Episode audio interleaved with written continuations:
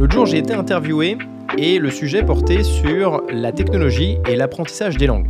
En gros, on m'a demandé « Est-ce que tu penses qu'aujourd'hui, les gens continuent à apprendre les langues étrangères et surtout, est-ce que tu penses que dans quelques années, ils voudront apprendre des langues étrangères ?» Parce que c'est vrai qu'aujourd'hui, on voit l'émergence de nouveaux outils technologiques et notamment l'intelligence artificielle qui nous permettent d'apprendre des langues étrangères plus facilement et peut-être même de ne pas les apprendre, en fait, de contourner ces problèmes linguistiques, de contourner la barrière de la langue finalement. Et donc du coup, ça m'a amené à réfléchir à ça. C'était hyper intéressant parce que moi, comme je travaille dans ce domaine, je suis en plein dedans, hein, je suis vraiment de l'intérieur, finalement, je me suis dit, ça se trouve, c'est vrai qu'il va falloir que je pense à une reconversion. Mais vous allez voir que mon opinion, en fait, est tout autre. En fait, je pense qu'il faut commencer par voir qu'est-ce qu'une langue représente pour nous. Et je pense qu'on a tous un peu une vision différente là-dessus. C'est-à-dire qu'il y a des gens, et je vais vous donner un exemple concret, qui vont prendre une langue comme un outil de communication. Aussi simple que ça. C'est assez banal, mais c'est aussi simple qu'un outil qui nous permet de nous exprimer, de communiquer, et c'est tout, point barre. Donc par exemple, il y a des gens, et là je vous prends un exemple assez classique, assez commun, il y a des gens qui vont avoir une offre d'emploi dans un pays étranger. Prenons par exemple un Français qui veut aller travailler dans une boîte, dans une entreprise en Chine, et qui ne parle pas du tout chinois, mais peut-être que l'entreprise, c'est une entreprise américaine, ou mauvais exemple peut-être en Chine, mais une entreprise dans laquelle on va parler anglais ou français même, une entreprise française. Bon en fait, cette personne n'a aucun intérêt finalement à apprendre le chinois. Et d'ailleurs, il y a des gens qui vivent dans un pays étranger pendant des années et qui ne parlent pas la langue officielle de ce pays. Donc ça, c'est quelque chose qui arrive déjà. Et ça c'est comme ça depuis longtemps maintenant. Moi, j'ai déjà vu des gens qui vivaient de cette manière. Donc, je pense que pour des gens qui sont en mode « c'est juste un outil de communication et rien de plus », il va falloir en fait trouver vraiment une motivation intrinsique plus forte que ça. Mais admettons, pour ces gens-là, effectivement, la technologie, c'est quelque chose d'excellent. C'est-à-dire que des gens qui n'ont pas forcément l'envie ni la motivation d'apprendre une langue étrangère, le fait qu'on leur donne des outils comme ça technologiques, ça va vraiment leur faire un bien fou, puisque finalement, ils n'ont plus besoin de passer du temps, de dédier du temps et de l'argent à apprendre une langue étrangère, puisque là, ils n'en ont plus besoin. Vous avez déjà plein d'exemples comme ça. Alors, par exemple, si vous voyagez quelque part et que vous ne parlez pas la langue, et que vous avez, par exemple, des écouteurs, des Pixel Buds, par exemple, je prends l'exemple de Google parce que c'est celui que je connais le mieux, mais par exemple, vous donnez un écouteur à la personne et vous en gardez un, et quand vous allez parler, la personne va entendre dans l'écouteur sa langue natale, et vous allez entendre sa réponse dans votre langue natale. Donc c'est comme un interprète digital qui fonctionne très très bien, franchement. Ça marche vraiment très très très très bien. Moi, j'utilise ça d'ailleurs quand je fais des cours. Par exemple, quand je fais des cours avec des étudiants qui parlent anglais ou espagnol, c'est très facile pour moi parce que c'est des langues que je parle, et donc je peux comprendre les erreurs qu'ils font, et je peux leur expliquer des choses, et je peux même faire de la traduction des fois pour traduire des mots, et ça va plus vite pour leur donner du vocabulaire. Mais par exemple, ça m'est déjà arrivé de travailler avec des étudiants japonais, et comme je ne parle pas japonais, c'est très compliqué des fois d'expliquer un concept. Par exemple, un mot de vocabulaire, quand je dois le faire dans la langue cible de cette personne, si en fait dans mon explication il y a encore du vocabulaire qu'il ne comprend pas, du coup c'est compliqué d'expliquer quelque chose. Et des fois, ce que je fais, c'est que j'utilise mon assistant Google, parce que j'ai ma maison en fait qui est connectée avec l'assistant Google, donc j'ai les dispositifs à côté de moi par exemple, et donc je demande à Google d'être mon interprète avec le japonais, et du coup je parle en anglais ou en français, et Google automatiquement traduit en japonais. Et du coup, ça me permet de transmettre l'information à mon étudiant japonais, par exemple. Mais là, j'utilise vraiment la langue, dans un exemple comme ça, comme un moyen de communication, un outil communicatif. Et c'est tout.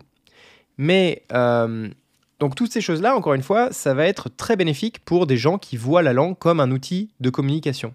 Vous allez avoir du temps de gagner, des efforts conservés, finalement. Et donc, c'est quelque chose de très bien. Je pense que c'est fantastique d'avoir des outils comme ça. Et moi-même, je les utilise de temps en temps.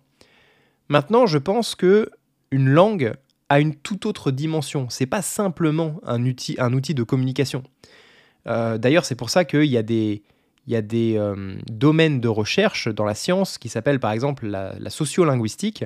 Et donc là, on fait un lien, si vous voulez, entre la linguistique et le domaine social pour voir un petit peu si le langage a, on va dire, son rôle dans l'identité d'une personne ou d'une communauté, etc.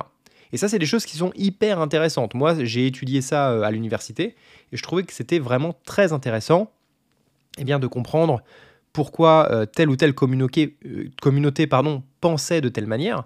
Et ça, c'est vraiment quelque chose que j'aime. Par exemple, dans les pays nordiques, je vais prendre même un exemple encore plus extrême. Par exemple, en Islande, je crois que c'est correct et j'espère que s'il y a des gens qui savent plus que moi, vous me direz si j'ai raison ou pas. Mais par exemple, dans des pays comme ça, eh bien, ils ont beaucoup plus de vocabulaire pour décrire la couleur blanche ou pour décrire la neige en fonction de, on va dire, la texture que la neige a, etc. Ils vont avoir plus de vocabulaire pour décrire ça. Là où, par exemple, en français, on a très peu de vocabulaire. La couleur blanche, c'est blanc. Et la neige, on a peut-être quelques mots pour décrire une neige un peu différente, mais c'est tout. Et donc on peut penser que c'est assez banal, que c'est des simples différences linguistiques. Ok, d'accord, il y a une langue qui a peut-être un peu plus de vocabulaire qu'une autre, mais en fait c'est plus important que ça. Parce que si vous pensez à ça, ça veut dire que les gens, en fonction de la langue maternelle qu'ils ont, eh bien ils voient la vie d'une manière différente. C'est-à-dire que moi par exemple, là où je vais regarder la neige et je vais penser que c'est de la neige, peut-être qu'un Islandais va voir autre chose, une dimension plus détaillée, plus spécifique. Et donc ça, c'est quelque chose qui est vraiment hyper intéressant dans le monde de la sociolinguistique.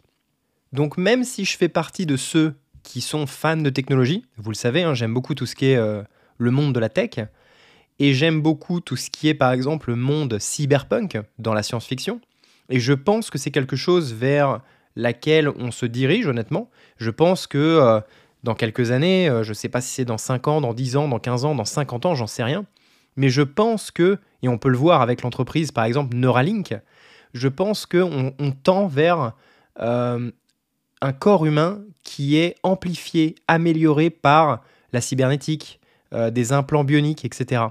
Et je pense que dans un monde un peu comme ça de science-fiction, mais qui n'est pas si éloigné que ça, je pense qu'on peut très bien se retrouver avec une puce électronique implantée dans notre cerveau qui nous permettra finalement directement de parler avec un autochtone et d'entendre directement votre langue maternelle et faire abstraction de sa langue à lui. C'est-à-dire que, par exemple, moi, si je parle avec un japonais et admettons qu'on a tous les deux une puce comme ça implantée, moi, je vais pouvoir parler français et lui, dans sa tête, il va entendre du japonais.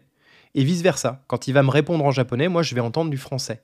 Et donc du coup, en fait, on enlève complètement la dimension linguistique du monde, on enlève complètement la barrière de la langue, mais ça ne change pas le fait que chaque personne va avoir une langue maternelle tout de même.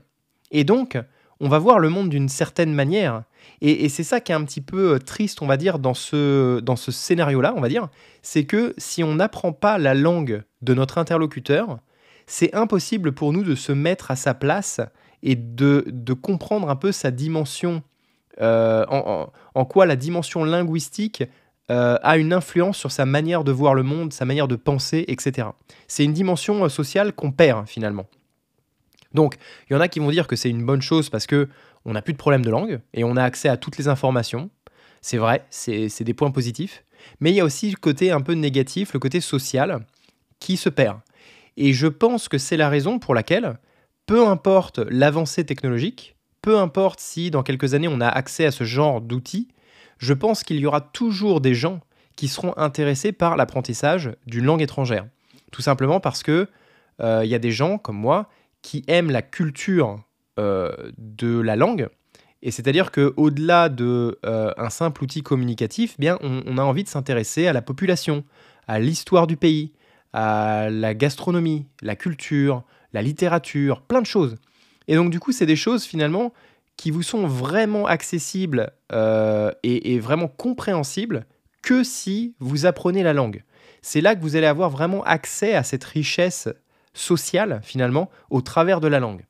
Donc j'ai envie de dire, c'est bien de donner la possibilité aux gens de choisir ce qu'ils veulent faire et de choisir eh bien, quelle vision ils ont pour une langue? Est-ce que c'est juste quelque chose d'utile et de pratique, ou est-ce que c'est une dimension encore un peu plus sociale et qui va vous amener peut-être à développer des relations sociales plus facilement? Parce que c'est pareil, si vous parlez la langue de votre interlocuteur, ce sera beaucoup plus facile eh bien, de développer une relation et de comprendre cette personne.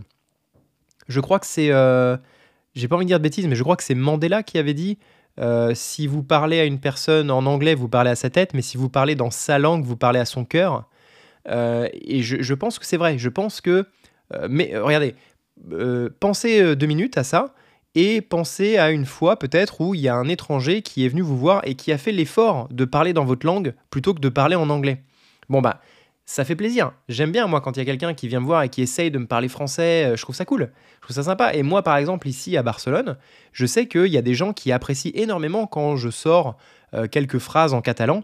Ils me regardent et ils disent « Ah, c'est trop bien, c'est cool que tu apprennes le catalan et que tu ne te limites pas à apprendre que l'espagnol, par exemple. » Bon, c'est des choses qui sont... Tout de suite, c'est plus facile, je trouve, de s'intégrer dans une communauté. Parce qu'on montre, en fait, si vous voulez, le fait d'apprendre la langue, vous montrez votre intérêt pour cette communauté, pour cette culture, et ça vous permet finalement au niveau social de faciliter votre entrée dans un groupe. Et ça, je trouve que c'est hyper important, et c'est quelque chose qu'on n'aura pas avec toute la technologie du monde. Donc finalement, ça, on reste dans le discours de la technologie c'est bien, mais ça reste un peu superficiel. Et c'est vrai, pour le moment, c'est un peu le cas. C'est-à-dire que rien n'est parfait. On a beaucoup entendu parler de l'intelligence artificielle récemment, mais honnêtement, moi, pour quelqu'un qui l'utilise, bah, je peux le dire, c'est loin d'être parfait.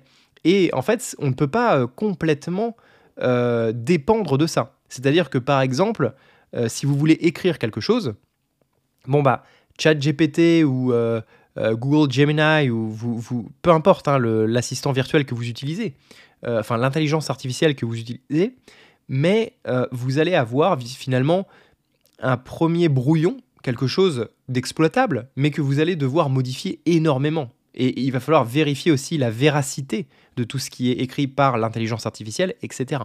Donc on ne peut pas faire complètement confiance à l'intelligence artificielle, mais c'est vrai que c'est un outil formidable pour vous permettre finalement de commencer un travail. Mais ça reste un peu dans le superficiel. Donc pour des gens qui déjà aiment la pratique d'apprendre une langue étrangère, bah, je ne pense pas que l'avancée technologique va changer ça. Je pense que les gens vont continuer à apprécier finalement le processus d'apprentissage d'une langue étrangère. Et en plus, il ne faut pas oublier aussi que les études montrent... Alors, j'aime pas cette affirmation, les études montrent. J'aime pas dire ça parce que, en gros, là, j'ai pas d'études à vous citer. Mais en gros, vous pouvez faire vous-même vos recherches. Et en gros, l'apprentissage d'une langue est bénéfique pour notre cerveau. Ça va permettre finalement de maintenir votre cerveau en bonne santé. C'est une pratique qui est vraiment très très bonne et qui va avoir un rôle sur différentes parties de votre cerveau pour le garder en forme tout au long de votre vie. Donc je pense que c'est des pratiques qui sont importantes à conserver. Et même si on peut allier, on va dire, la technologie avec cet apprentissage, c'est pas incompatible, au contraire, je pense que c'est bien d'utiliser des outils, mais de continuer à faire l'effort d'apprendre la langue nous-mêmes. On peut utiliser ces outils pour nous aider à atteindre cet objectif, mais je pense que c'est un peu dommage de complètement dépendre de ces outils pour communiquer. Parce que le jour où vous n'avez plus d'outils, bah, il n'y a plus de communication possible. Hein. Si on se retrouve dans un scénario, je ne sais pas, un peu apocalyptique, bon, bah, les gens qui jusqu'alors utilisaient la technologie pour communiquer dans une langue étrangère, sans cette technologie, ils ne pourront plus communiquer du tout. Et c'est ça qui est dommage. Alors vous allez me dire, oui, on ne peut pas forcément penser comme ça, ça ne peut pas être un scénario dramatique, etc. Je suis d'accord. Mais c'est comme, par exemple, quelqu'un comme moi, qui a des problèmes de vue. Je suis myope. Bon, bah, j'ai toujours cette pensée, moi qui aime le survivalisme et me préparer en cas de zombie apocalypse, je me dis, bah, si demain il y a une apocalypse, une zombie apocalypse, je suis dans la merde. Parce que honnêtement, sans mes lentilles et sans mes lunettes, je suis aveugle. Donc, c'est quelque chose qui est problématique pour moi.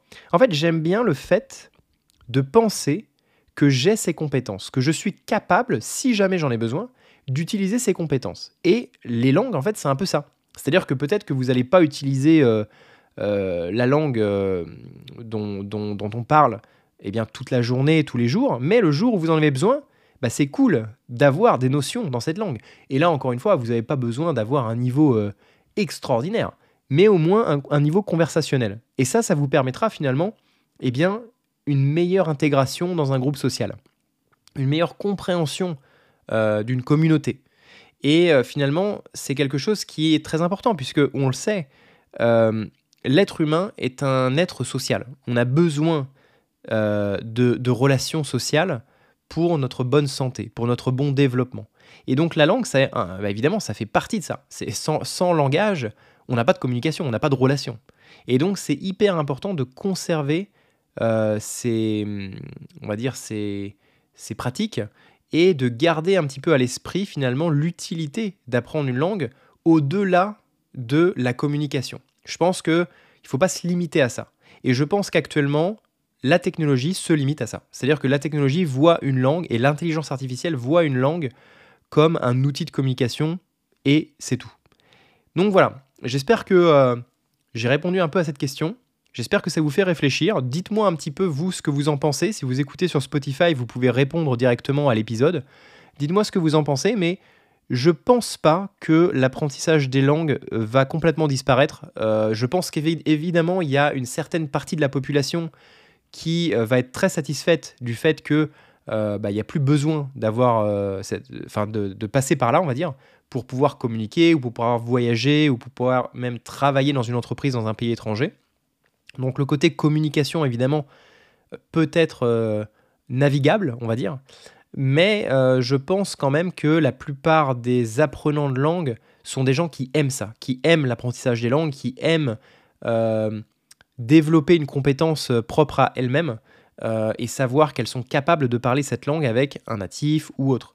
Et donc je pense que la plupart de ces gens, on va dire, qui ne vont pas être vraiment touchés par l'avancée technologique. Peut-être qu'ils vont utiliser ces outils technologiques, comme moi-même, pour, on va dire, faciliter leur apprentissage. Et ça, c'est très très bien de faire ça.